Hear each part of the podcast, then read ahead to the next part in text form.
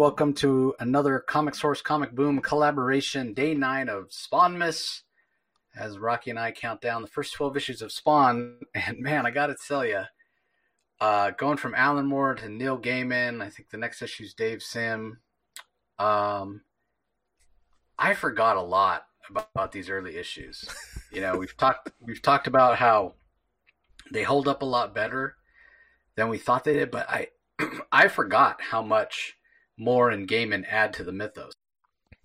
And again, I gotta wonder, uh, how much did McFarlane, you know, did he just tell them, "Hey, I want to build up the mythos of Spawn," or, or did he, ha- you know, were these his ideas that they executed? So interesting, and uh, I, am very curious. One thing I do want to correct uh, from last issue before we go any further, though, we did talk about the little girl Jessica who cracked open, and and I said mistakenly that it was Violator. You know the the demon sort of half brother of Spawn that we'd seen in the previous issue. That was wrong. It was Vindicator, who's a brother of Violator. That's right. That's why he looked a little different, looked a little more insect like or whatever. So that was totally my mistake. Think, assuming it was Violator, it's Vindicator. Again, there's five of them in total. Um, but yeah, this is a good issue. Uh, that Neil Gaiman, he's a pretty good writer. Well, it is, and uh, you know it's funny because you alluded to it. You sort of uh, almost asked a rhetorical question. You know, whose idea was it? Was it McFarlane? Was it Gaiman? Uh, it should be noted uh, a little bit of comic book history. There, there, there, was a lawsuit that arose from this issue over the creation of Angela, and I guess uh, Angela, of course, being a sort of an assassin who kills Hellspawn uh, in preparation and as a as a prep to sort of destroy the army of the of the of Malabrosia before that the I guess Armageddon occurs. And you know, it's interesting that uh, it, it, it took many years for the lawsuit to to resolve itself, but it, it is an open question. I've never I've never actually read a transcript of the trial, but I'd be kind of curious to know. I, am sure McFarlane and uh, Gaiman, because like you said, Angela is a key part of this Spawn myth- mythology. And uh, you got to wonder what was the extent of their collaborations early on, and you know if their stories changed over the years. I, am not really sure. I, I never, I, I, know what the outcome of the lawsuit was, and it was in Gaiman's favor in terms of ownership on Angela, and it ultimately Angela ultimately ended up uh, being owned by Neil Gaiman. Ultimately ended up selling Angela to Marvel Comics, where she had, even I think she even had her own series for a while at Marvel a couple of years ago. But uh, in any event, yeah. So let's get into this issue. It's it's interesting. Yeah, and, and and I'm not even necessarily talking about Angela herself. Obviously, she you know she's part of the the Warriors of Heaven, this coming war you know that Malebolgia is talking about between heaven and hell, uh, and yeah, you wonder about okay, well, I mean, it's still McFarlane's comic, like he owns it, he owns the characters, he owns the world, but he must have given some sort of deal to Gaiman, and probably in order to get him to do it, say he was going to retain some rights. And it wasn't until years later, after this comic book came out, I, I mean, the speculation I've seen is that McFarlane didn't want to pay royalties anymore. Like, yeah, you just wonder. But basically, they ended up kind of settling. Um, McFarlane did have to pay a sum of money, um, but in terms of creators, yeah. So he gave Gaiman the Angela rights. There's Rocky's waving it there, the toy. Uh, but in return, he he held on to the medieval Spawn rights.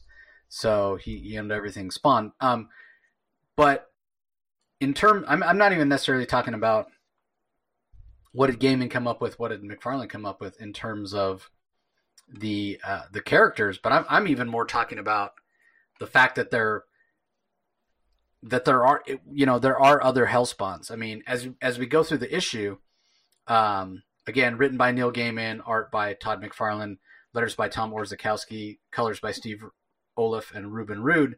Um, we see that Angela is there and uh, she's in disguise. And there's all these in a, in a scroll text. It's a very very good job for, uh, of lettering. Um, we see all this information. Like this is how you identify identify a spawn. This is what their characteristics are, and then we see medieval spawn for the first time. And again, we don't even know who's narrating at this point. Here, here's the hunting methods. Young hellspawns make the best sport. And here's why. It talks about them being time disoriented. They've been uh, sort of held in stasis for five to ten years, which is exactly what we see with Al Simmons. Young Hellspawn are are confused. They tend to respond to good or no, noble impulses. This can be exploited by uh, an experienced hunter. So there's all this information, there's all this lore and mythos that's being added that really paints a picture of a much bigger world than, you know, this isn't just, hey, Al Simmons has these powers.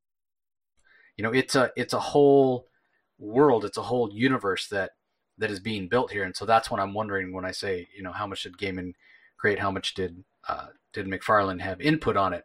Um, and it, it does show at several times Gaiman's uh, background in prose, because in some of these scroll text, we do get quite a bit of uh, of information, and it's you know it's it's kind of wordy.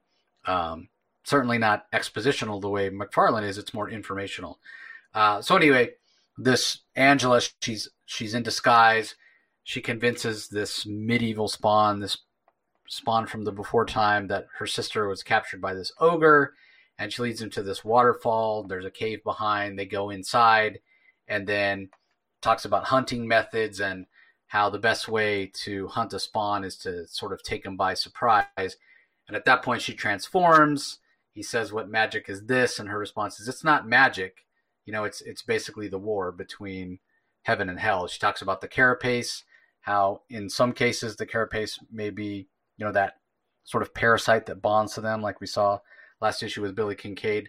That can be more wily and vicious than the actual person that it's bonded to because it's got more experience. So we see Angela defeat this this young hellspawn, and we're told about how uh, the most important thing is the lance, and once it's activated, it sends the spawn back to uh, its home existence, basically. Uh, the way uh, Gaiman puts it is once activated, it sets up a dimensional resonance that will lance the hellspawn from this level of, of existence like pus from a boil. So, not exactly the, the nicest visual imagery there. Uh, and then after we see that she's defeated this Hellspawn and the Carapace, we jump forward 800 years to the now time. And we find out that, excuse me, in this alley uh, where Spawn's been hiding out, people have been asking for him, but all of his homeless buddies are uh, are covering for him, saying that they haven't seen him or making up outlandish stories. Uh, so Spawn thanks him for that, and then uh, another guy kind of comes up out of nowhere and says, "Hey, uh, what do you say, Spawn? You think you could create us a, a strawberry ripple wine?" And he's like, "I'm not sure I can use my powers like that."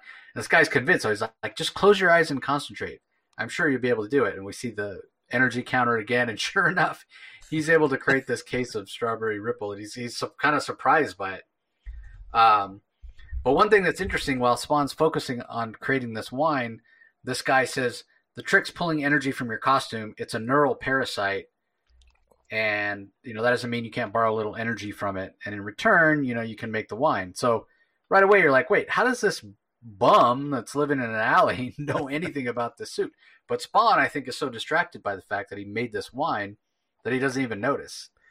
Uh, and, and, it's so, worth it's worth describing what, what the to the people on the podcast what this bum looks like because this bum looks like uh, like a like a drunk version of, of of the traditional version of God in my mind with the long beard and the you know what I mean he with the green robe he kind of looks like a drunk drunk former holy person in my mind or something like. yeah, he, and he is wearing robes. And when um, Spawn asks him, "Okay, uh, well, who are you?" and he says, he says, Mister? He goes, No, Count. Count Nicholas Cagliostro. At your service, Mr. Simmons. And and despite all this, right, despite everything the guy has said, where he seemingly has all this knowledge of Spawn and Spawn's powers, it never clicks for Al Simmons until the, the Count calls him Mr. Simmons. And then he's like, What did you just call me?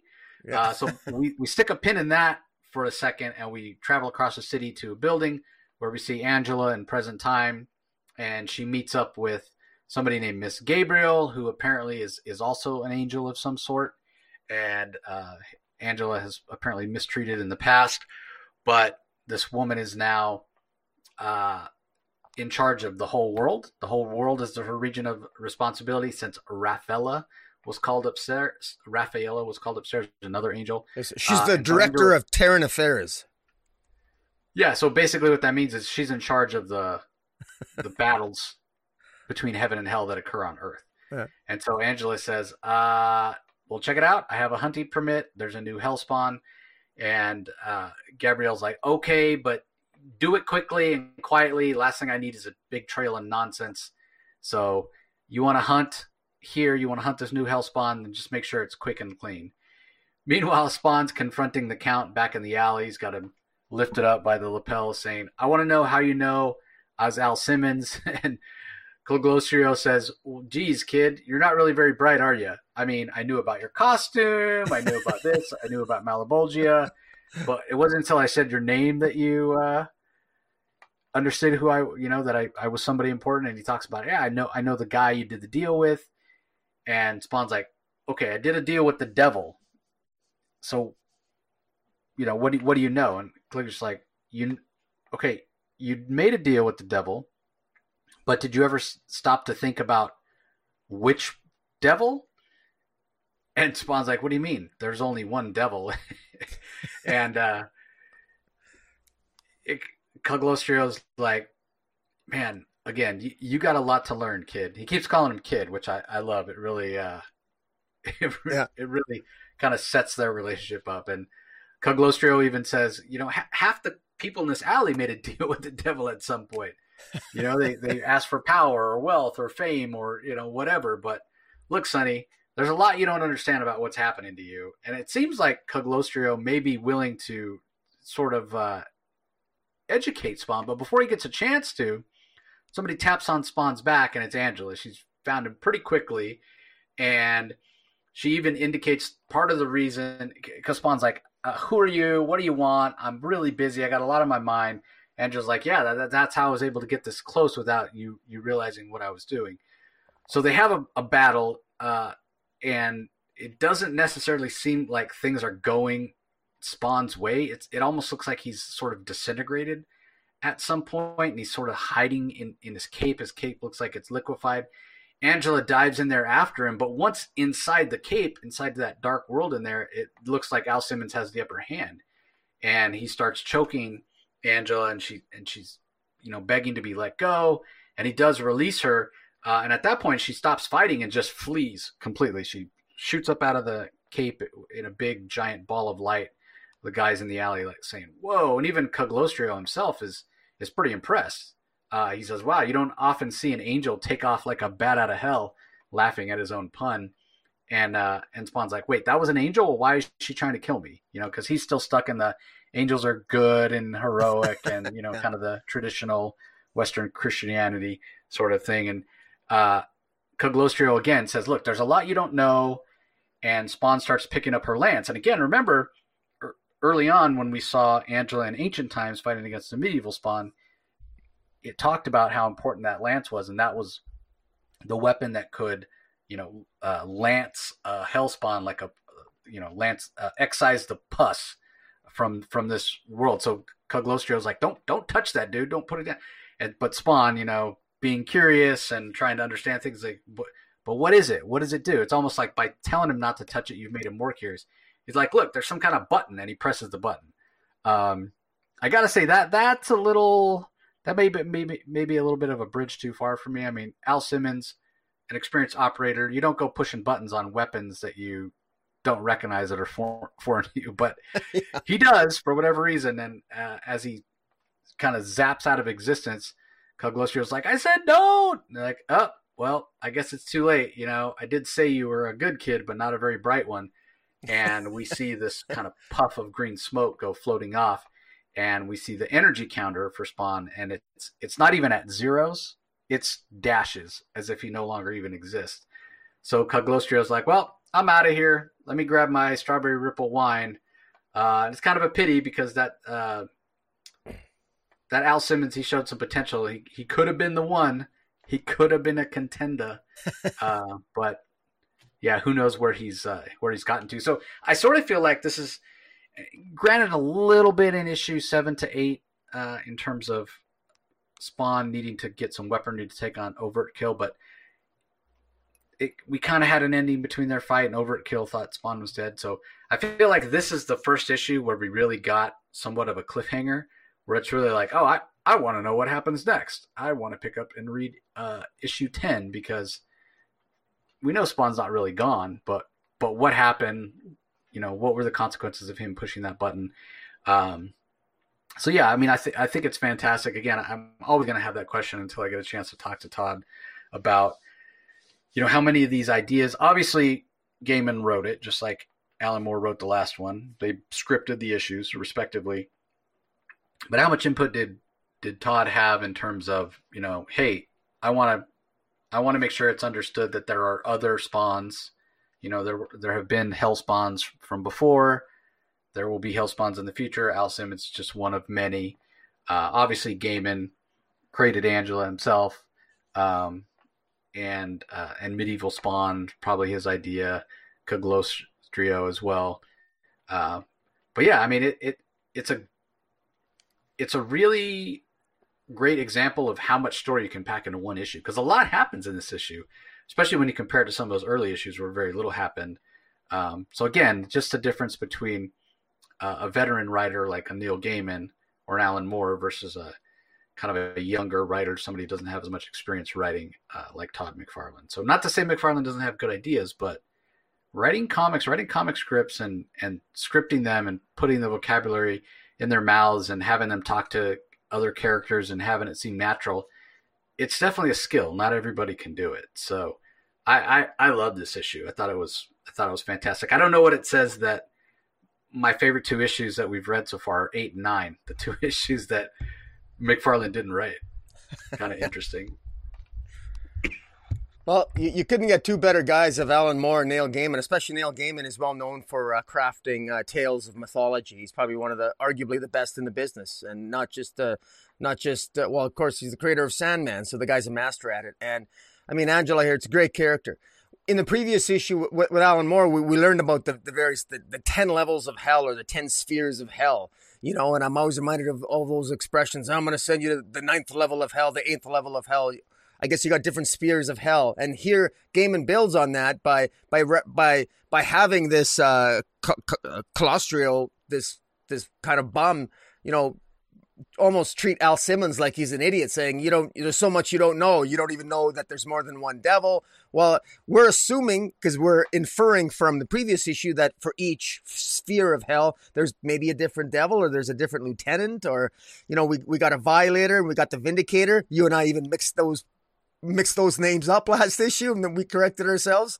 Uh, so it's building it's building a mythology here. Gaiman's building it up, and and whether it was by accident or by design, between McFarlane's first uh, seven issues and eight with Alan Moore and ninth here with Neil Gaiman, this this feels actually fairly consistent. You know, there was a lot of exposition heavy in those first seven issues, and then eight and nine in, in the last two with uh, between Moore and, and Gaiman where this is really building up uh, building up the lore and it's amazing to me like this this issue 9 is probably next other than perhaps the first issue. In fact, I would say issue nine here on the speculator market for at least for more than a few decades uh, was always worth more than issue one because it was the first appearance of Angela. And I have in front of me here the the action figure back in the day I bought bought right from the comic shop. I can tell you that the this this uh, the this spear that Angela has in the comic book, the one that Al Simmons touches, that that of course sends him to. I'm not sure where it sends him to, uh, but uh, we'll have to wait the next issue. But uh, I can tell you that the toy here is actually quite quite impressive. This sphere, even after all this time, this is 30 years old. I, I can push a button on this on this thing, and, and the top shoots off real quick. It still has a lot of uh, oomph to it. So this is a hell of a toy. It's built it's built like a brick shithouse. This story, hard hard plastic, but uh, you know you know at least probably six or seven points of articulation. It was Spa uh, McFarlane's toys at the beginning, but still very well put together action figure. It stood the test of time. I'm never going to sell this on eBay because I, you know, I still occasionally play with it. Or you know. I'm looking right now. I'm curious how much a vintage Angela. I think it's probably oh probably 50, 60 bucks. I would think. Maybe I don't know. I don't know. Uh, here's one in a bo- here's one in a box. Well, I don't have the uh, box. Like I love yeah, it's like well, this isn't really. so this says Angela supersized ultra action figure 1995. The box is quite yellowed, and it's yeah, it's 30. It's 30 bucks. 30 bucks. Oh, there you go. So, but it's uh, I mean, th- these things were Matt were just everywhere back in the day. But uh, you know, oh, it's yeah. uh, I, I, tell you, it's, it's, still pretty good. To, it stands the test of time. You know, they they don't make toys or action figures like they used to, but no, I I enjoyed this. Uh, Angela's uh, she's she's basically an immortal character, been around for 800 years. She she fought the medieval Spawn. I found it interesting how medieval medieval Spawn was very easy to defeat. I thought that was kind of curious. Um, I'm I'm the questions I have reading this. I'm curious as to what power the the Spawn's cape has. She falls into his cape, uh, and to have Angela sort of lose her powers, and she almost begged for her life, and she was ter- terrified when she was sort of swallowed into Spawn's cape. I'm not really sure why that is. So she underestimated Spawn. She, I'm surprised she would fall into the cape like that. Like you would think after 800 years experience, she would have some more experience knowing how to avoid a, a Hellspawn cape. Uh, uh, but apparently not. And obviously, Al Simmons found out the hard way what happens when you touch this one of the spears of uh, of an angel. But yeah, it, interesting issue. The high point, so for me, I thought there was a lot of humor between just uh, his his relationship with the street people who told him about the cops investigating, asking questions about him. They're all protecting him. All of them have their own deal with the devil, as uh, Cagliostro, the one. Uh, the one bum said, and uh, the way Cagliostro uses uh, Al Simmons to spawn to create for himself some wine so he can continue to feed his alcoholic habit.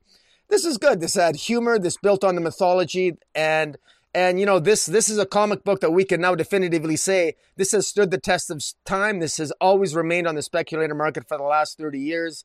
So, you know, I mean, say what you will, whether whether you like this issue or not. I mean, and you and I both like it. This is a classic issue, and it has stood the test of time. And heck, it it, it, it, it even even contributed to some legal history in terms of the uh, what it said about uh, creator-owned work uh, in a lawsuit between McFarlane and Gaiman. Yeah, really, really interesting when you think about it. I know some of the stuff's been retconned out, uh, and I wonder, like, I wonder. I don't think it's in. I, I mean, there must be. I mean, there's a digital edition, but it was probably from before the the lawsuit, maybe. So, not sure how if Marvel owns Angela now. I mean, is he able to still, you know, print this comic? Maybe he, he, the character's called something else, looks differently. I I, I don't know, but uh, have to do some some research on that when I when I get a chance. But yeah, great issue. Like I said, best cliffhanger, or, or maybe the, well, the first true cliffhanger that we've had uh, in the whole series.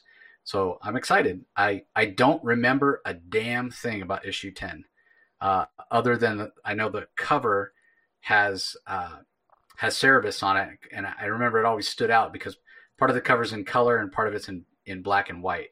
Well, you uh, know, I, I, should say something, Jace, about issue ten. I bought the digital, tr- the the second digital trade of Spawn, and yeah. issue ten is not included in it, and I think it's for copyright reasons. So I have to, I'll, I'll have to find another way to read issue ten. I actually own issue ten. I think I have it in a storage box somewhere, but yeah. it's not included in the digital edition. It goes from issue nine to issue eleven, and and that must be for some copyright reason. Yeah, maybe maybe uh, maybe McFarlane's. Um,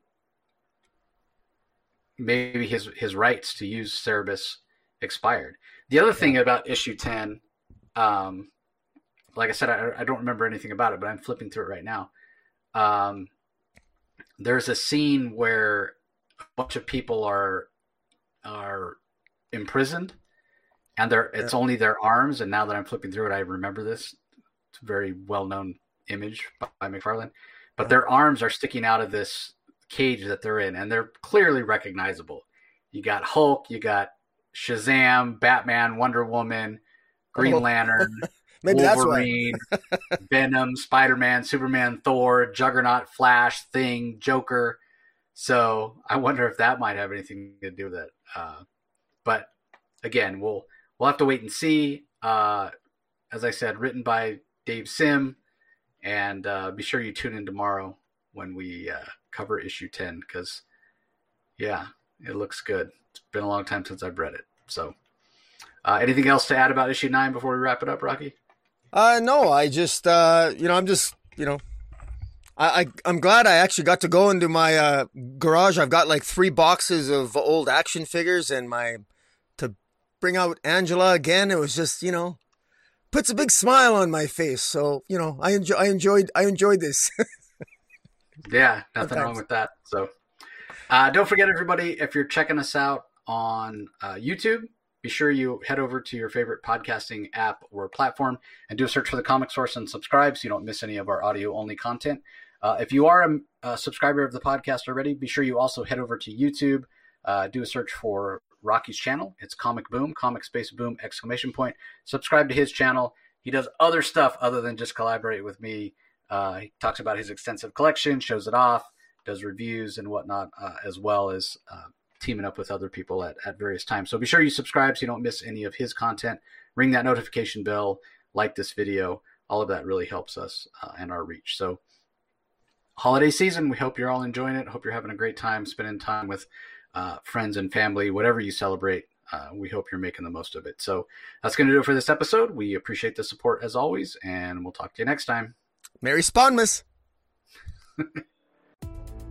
You can find the Comic Source podcast on Spotify, Apple Podcast, Stitcher, Google Play, or whichever podcasting app you prefer. Please tell all your friends about us, subscribe, and rate us. The ratings really help with our visibility and our ability to reach new listeners, especially five star reviews on Apple. Also, be sure to visit us at lrmonline.com to join the conversation, access the show notes, and discover all our other great pop culture content.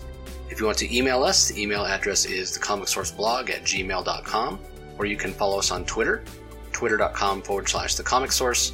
Do a search for the comic source on Facebook and Instagram to follow us on those social platforms. All three spots are great places to find out when we release new episodes as well as follow all our convention coverage. So, once again, we want to thank everyone for listening, and we'll talk to you next time.